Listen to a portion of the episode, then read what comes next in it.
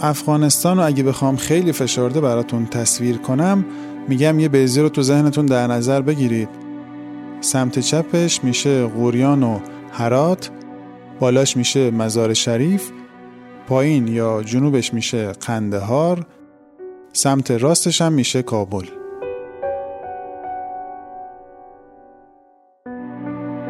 یعنی از مرز تایباد اگه برید به طرف شرق و وارد افغانستان بشید اولین شهر جدی که می‌بینید غوریانه از غوریان اگه باز به سمت شرق برید خیلی زود به هرات می‌رسید که یکی از مهمترین شهرهای افغانستان بوده و هست.